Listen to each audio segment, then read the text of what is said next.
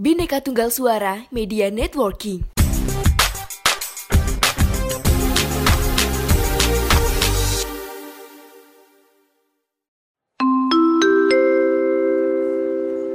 Mohon perhatian. Sekali lagi kami sampaikan, bikin podcast dengan Anchor dijamin gampang. Gak percaya? Langsung buktiin aja. Anchor, teman setia podcaster.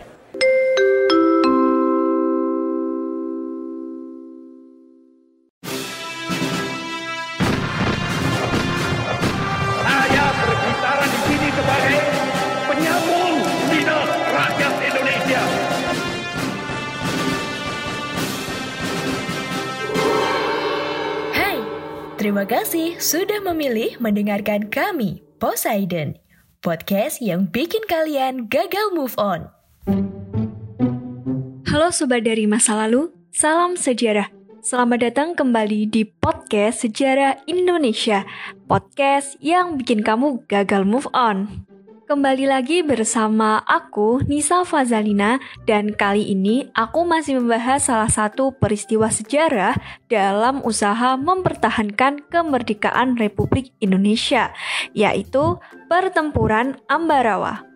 For your information, Ambarawa dahulu adalah sebuah kota yang terletak di Jawa Tengah, tepatnya antara kota Semarang dan Magelang atau antara kota Semarang dan Solo. Ambarawa dahulu merupakan ibu kota Kabupaten Semarang yang mana sekarang digantikan kota Ungaran. Pada era Kerajaan Mataram Islam atau di bawah Amangkurat kedua, kawasan ini bernama Limbarawa. Kota Ambarawa juga disebut sebagai kota Palagan Ambarawa.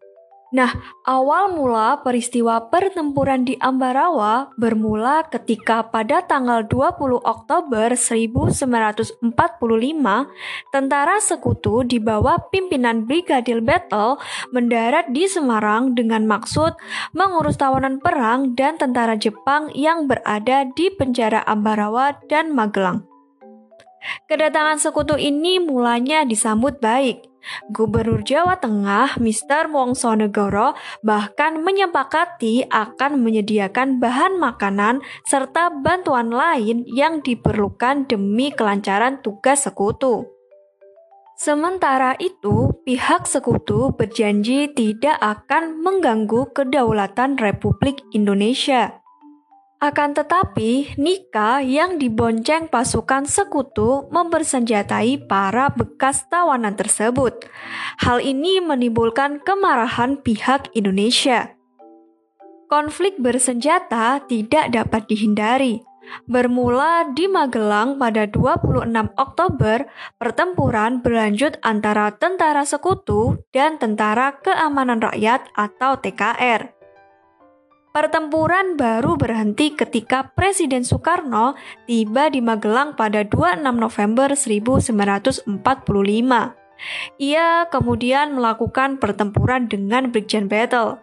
Pertempuran tersebut menghasilkan sejumlah kesepakatan antara pemerintah Indonesia dan pihak sekutu. Berikut adalah tiga dari dua belas butir kesepakatan antara Indonesia dengan sekutu.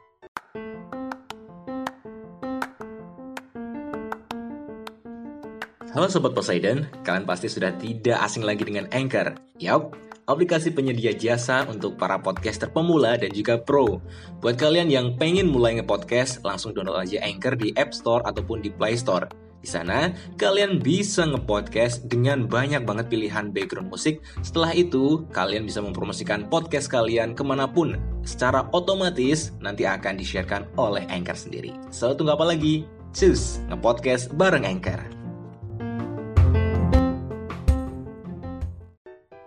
Yang pertama, sekutu akan tetap menempatkan pasukannya di Magelang dalam rangka menyelesaikan tugas pokoknya, yaitu mengurus para tahanan, tetapi dengan jumlah yang terbatas. Yang kedua, jalan raya antara Magelang dan Semarang tetap terbuka bagi lalu lintas tentara sekutu dan masyarakat Indonesia. Dan yang ketiga, Sekutu tidak akan mendukung aktivitas N I C A dalam badan-badan yang berada di bawah kekuasaannya. Dalam kenyataannya, pihak sekutu melanggar kesepakatan tersebut.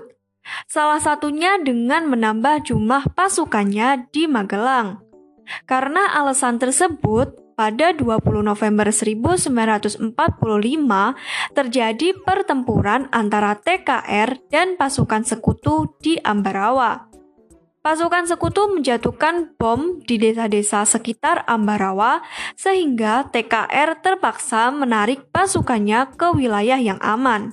Pada dua puluh satu November seribu sembilan ratus empat puluh lima, datang bantuan T K R dari Purwokerto dan juga dari Yogyakarta. Mereka mengepung Ambarawa dengan menduduki desa-desa di sekitar kota tersebut. Selanjutnya, pada dua puluh enam November seribu sembilan ratus empat puluh lima, pimpinan T K R dari Purwokerto, Letnan Kolonel Istiman, gugur dalam pertempuran. Kedudukannya kemudian digantikan oleh atasannya langsung, yaitu Kolonel Sudirman. Kehadiran Sudirman memberikan nafas baru kepada pasukan Republik Indonesia. Koordinasi diadakan di antara komando-komando sektor dan pengepungan terhadap musuh semakin ketat. Siasat yang diterapkan adalah serangan mendadak di semua sektor.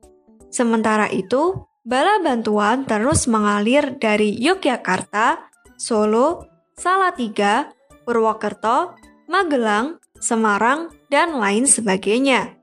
Yakin bahwa posisi tentara sekutu di dalam kota ini mulai terdesak, pada dua belas Desember seribu sembilan ratus empat puluh lima, Sudirman memerintahkan untuk mengepung Ambarawa dari berbagai penjuru.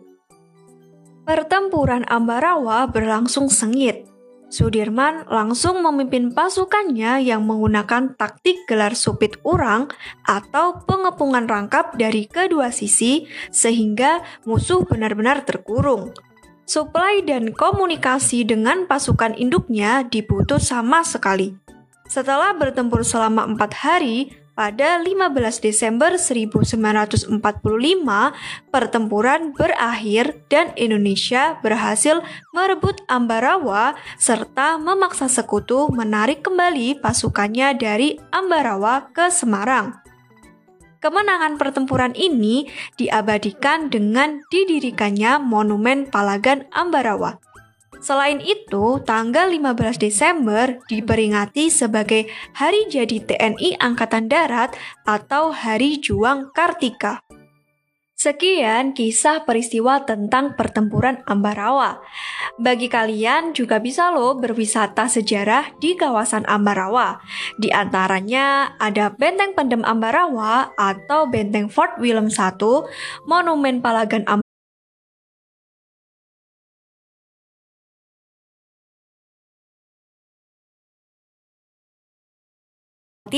dan jangan lupa follow kami di Instagram at podcast underscore sejarah Indonesia dan follow juga at Bineka Tunggal Suara. Sampai jumpa dan salam B T S Bineka Tunggal Suara, walau berbeda-beda tetapi tetap satu suara Indonesia. Terima kasih.